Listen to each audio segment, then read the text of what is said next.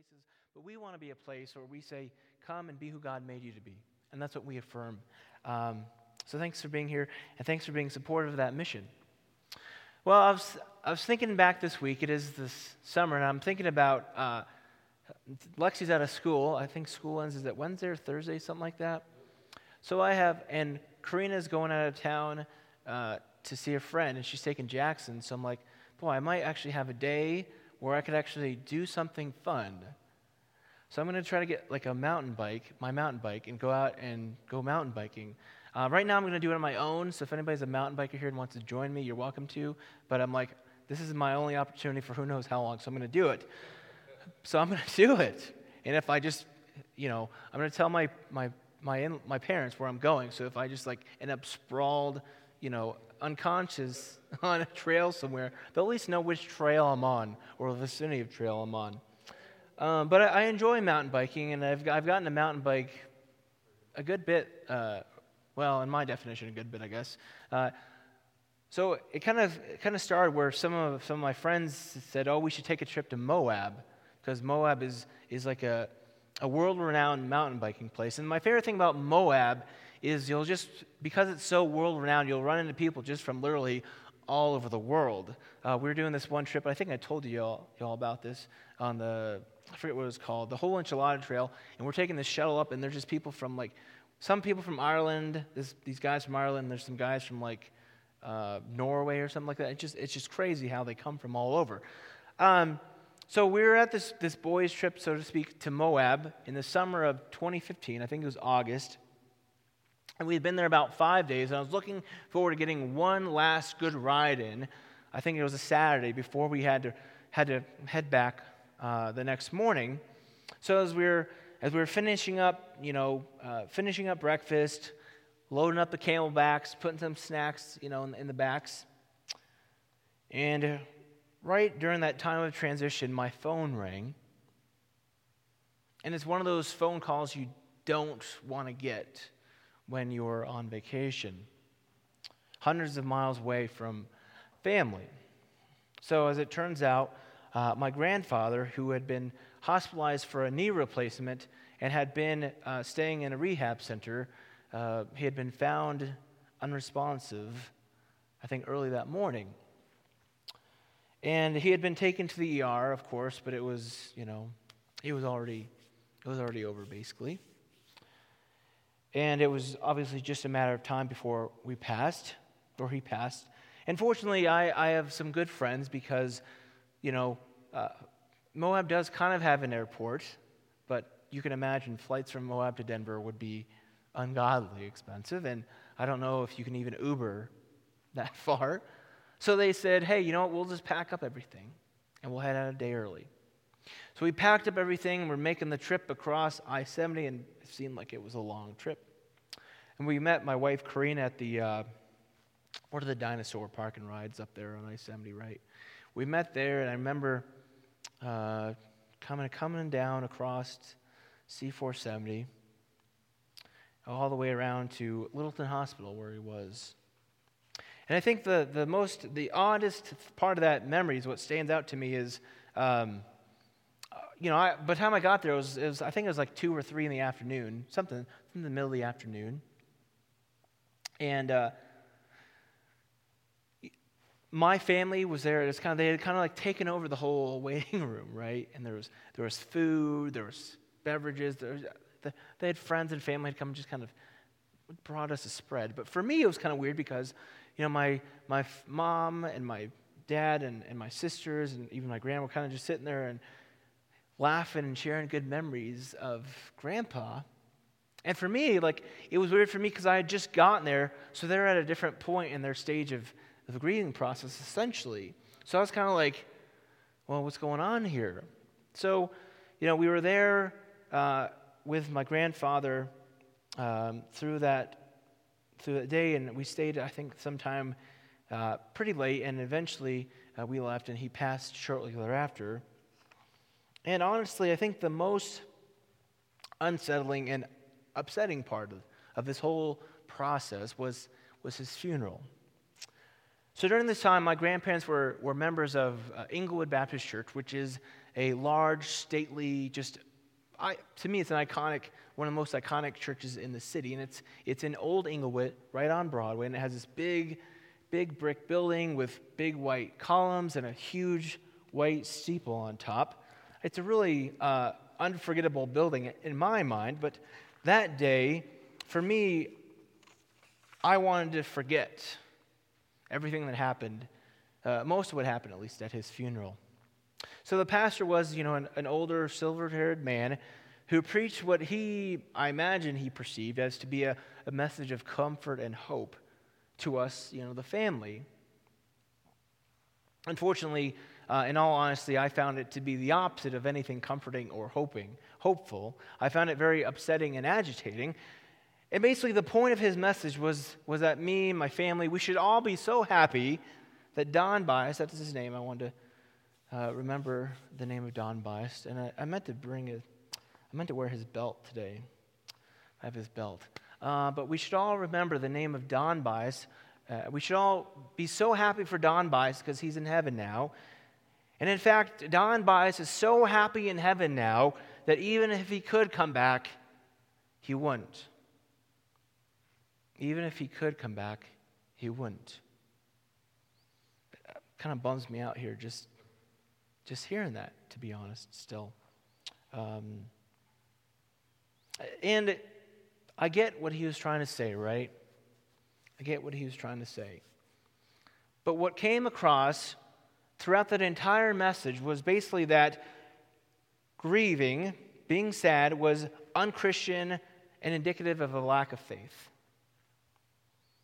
To me, at least, he wasn't allowing me or my family an opportunity to grieve so the next day we went to, uh, what's the, Fort Logan, right, where they buried, because my, my grandfather had served.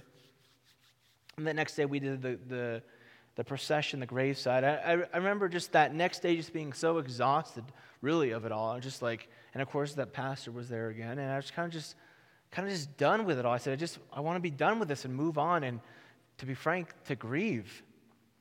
I just wanted a chance to grieve.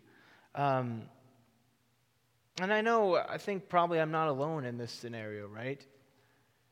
Whether we've experienced a death in our own family, whether um, it's something we've seen from a distance, I think it's probably something many of us can relate to. For whatever reason, and I don't, you know, I'm not a sociologist, for whatever reason, though, it seems like in mainstream American culture, we just don't allow for grieving. Even the, even the most generous workplaces allow, like, what, three days for a uh, bereavement leave.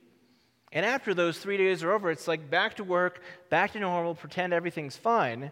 And man, if you've ever dealt with a death, you know that three days is hardly enough to even deal with the legal the process, let alone begin to even process your own emotions and feelings. And I, you know, really honestly, it's not much better in Christian circles. My mom uh, was working for a Christian school during this time, and she got you know, she returned to work after the death of her father, and she was belittled by her boss for not being over her over his death soon enough. You know, I'm not I'm not sure what it is. Uh, I'm not sure what it is about this culture, but to me, to me, the further I'm removed from the death of my grandfather, the more I value that grieving period. So, uh, the last church I was at uh, served in, you know, in a neighborhood, is a neighborhood church kind of like this. And in one of those new houses was this retired family, this retired couple that had, you know, bought and retired into this, in this suburb, suburban neighborhood, just kind of like what you see out there, uh, to, to retire. Only the, the, the wife, she had passed a couple of years earlier, and there's this old gentleman who was, he was as literally as I can say it, dying of a broken heart.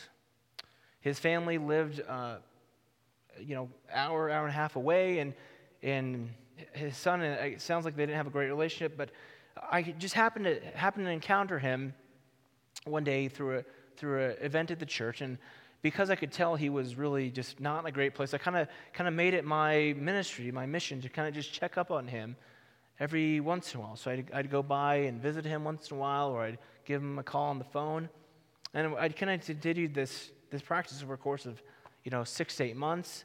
And, as I continued to see him kind of go downhill, I'd try to set up like, you know, uh, some kind of social services for him to help, you know, help him along. But one day I thought, you know, I really haven't seen him in a while. I, I gave him a call, and his son answered.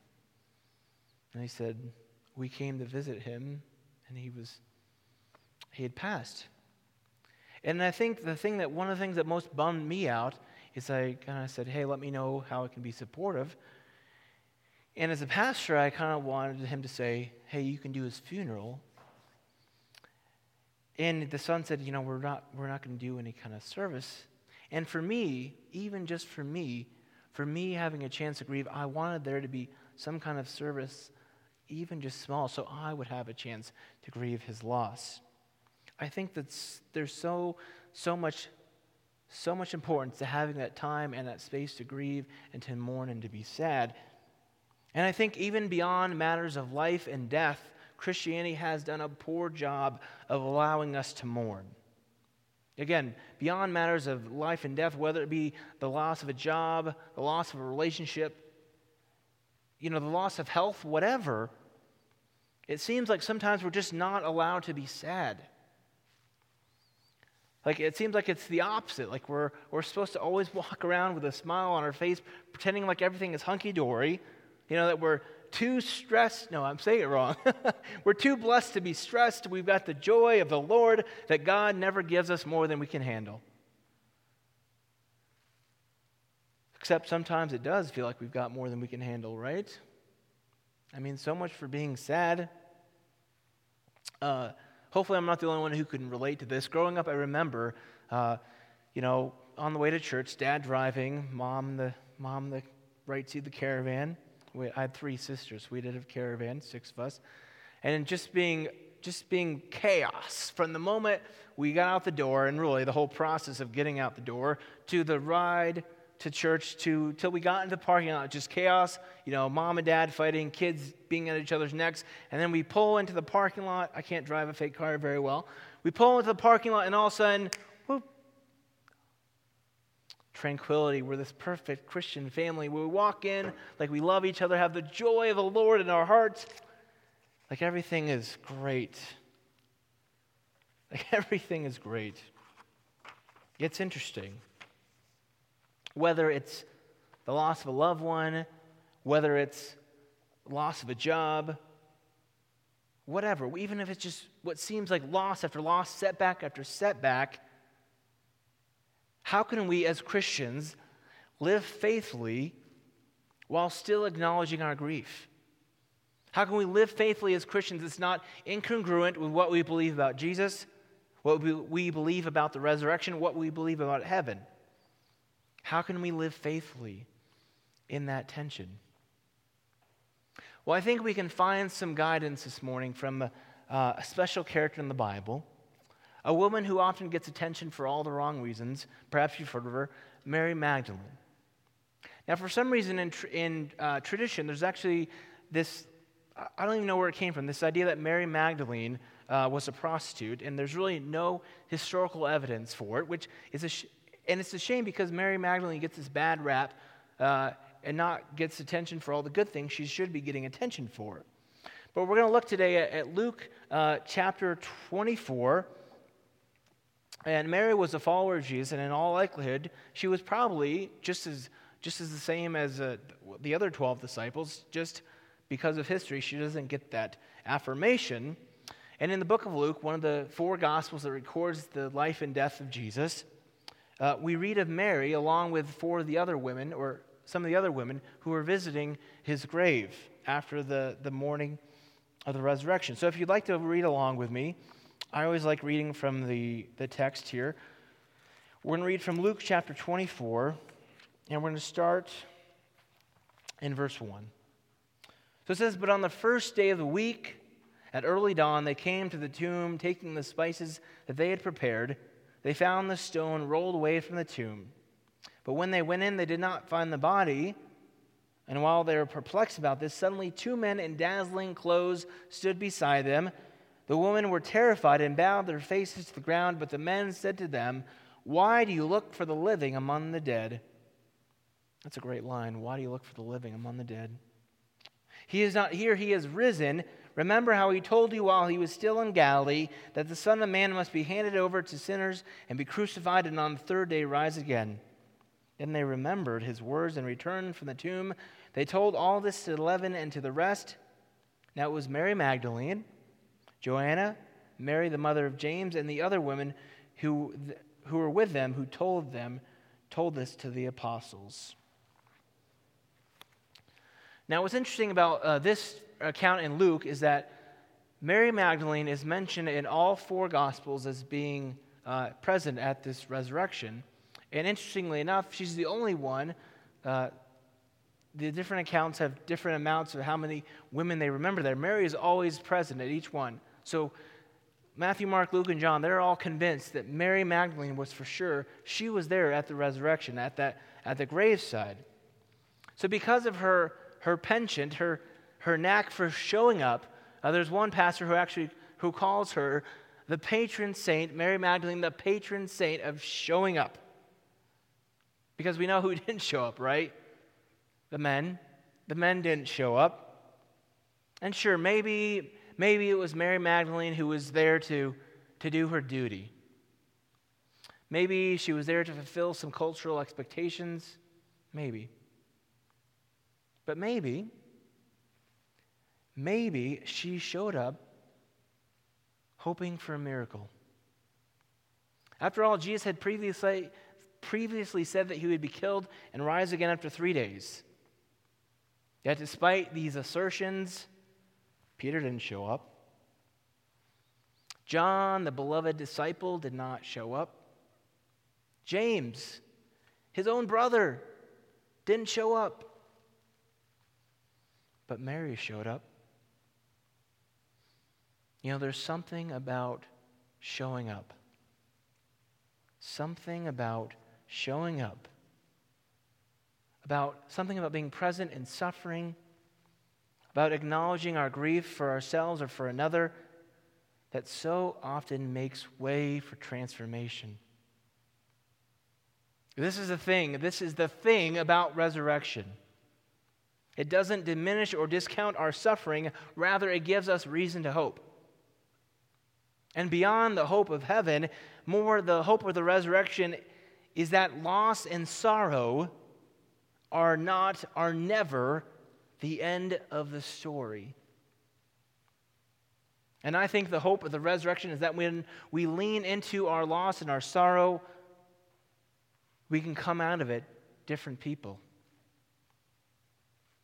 The hope of the resurrection is that rather than ignoring our grief, rather than discounting or diminishing it, rather than wishing it away, I think Mary's testimony teaches us that showing up for our grief is the most important thing we can do. And I think showing up is the most important thing we can do because it is the most compassionate thing we can do, both for ourselves and for others. In the midst of grief, in the midst of sorrow, in the midst of loss, showing up for yourself is the most compassionate thing you can do. Showing up can be you know, making space for your grief, allowing yourself to mourn, leaning into your sadness. But really, if you're like me, sometimes that seems too much. Sometimes showing up just means getting out of bed in the morning. Can I get an amen? Sometimes showing up can just be eating and drinking. Sometimes showing up can be just going through your day. But by showing up, you allow the transformation process to begin work in your life. And I think more so when you show up, you don't just benefit yourself, you benefit others as well. By showing up, you model a healthy way of dealing with sorrow and loss. By showing up, you model honesty and vulnerability. And by showing up, you make it clear, you declare that sorrow and loss, they do not, they do not have the last word.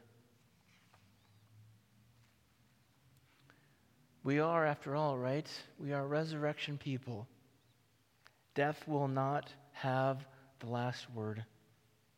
We were talking about this in our Animate small group, uh, remembering the life of Rachel Held Evans, who's a prominent progressive Christian writer, author, blogger, and speaker, and she passed uh, unexpectedly at the age of 37 a few weeks back.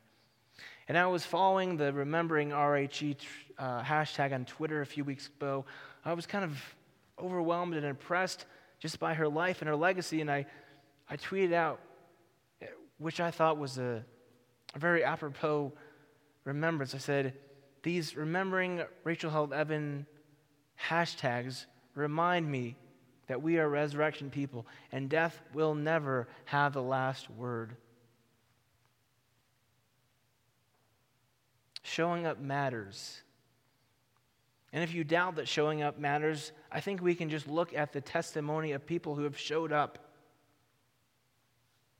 I think of the civil rights marchers, the Stonewall activists, the Water is Life protesters. Showing up can make a difference, and it can bring trans- transformation to yourself and to others. I've had the privilege of of being trained in some level of pastoral care and grief counseling. And people, you know, as a pastor too, people often ask me, you know, what's, what's Lauren, what's the most thing I, helpful thing I can do for my family, for my friend, whoever has been going through this time of loss and sorrow? To me, the most simplest, the most profound thing we can do for someone is just to show up to be present with them in their suffering, to hold their hand and to let them know that they're not alone, that we'll be with them for as long as they need. I mean, it may come as a surprise, but often that's, that's enough. We don't need to be we don't need to be a special counselor. We don't need to say anything special. We don't need to do anything. Just showing up is often enough to show our family or our friends and to give them the time, the space they need, to give them that time and space to grieve. And really, this, this habit of showing up, I think, has implications even beyond just interpersonal relationships. You know, this, this penchant for wanting to say the right thing around moments of loss. When we try to say the right thing, we almost always say the wrong thing. When we rarely need to say anything at all. Us just showing up is enough. And, and uh, my point is, even in moments of suffering, even in moments of injustice. So often, those of us in privileged positions, we want to we wanna show up and we want to say the right thing. We want to do the right thing. When so often, we can do so much more just by being present, by showing up in the face of injustice and inequality. Just showing up. Truly, I believe there is something powerful about showing up, about acknowledging our sorrow and our loss and working through it, whether it's in ourselves or with others. And that process of showing up, it begins and leads to a work of transformation within ourselves and it begins the process of new life, just as we saw in Mary Magdalene so long ago. The Christian faith it does not diminish our sorrow and our loss. Rather, it provides us with hope that in the midst of pain and suffering, new life can come forth. This is, I believe, the message of the resurrection. This is why Easter, Easter changes everything.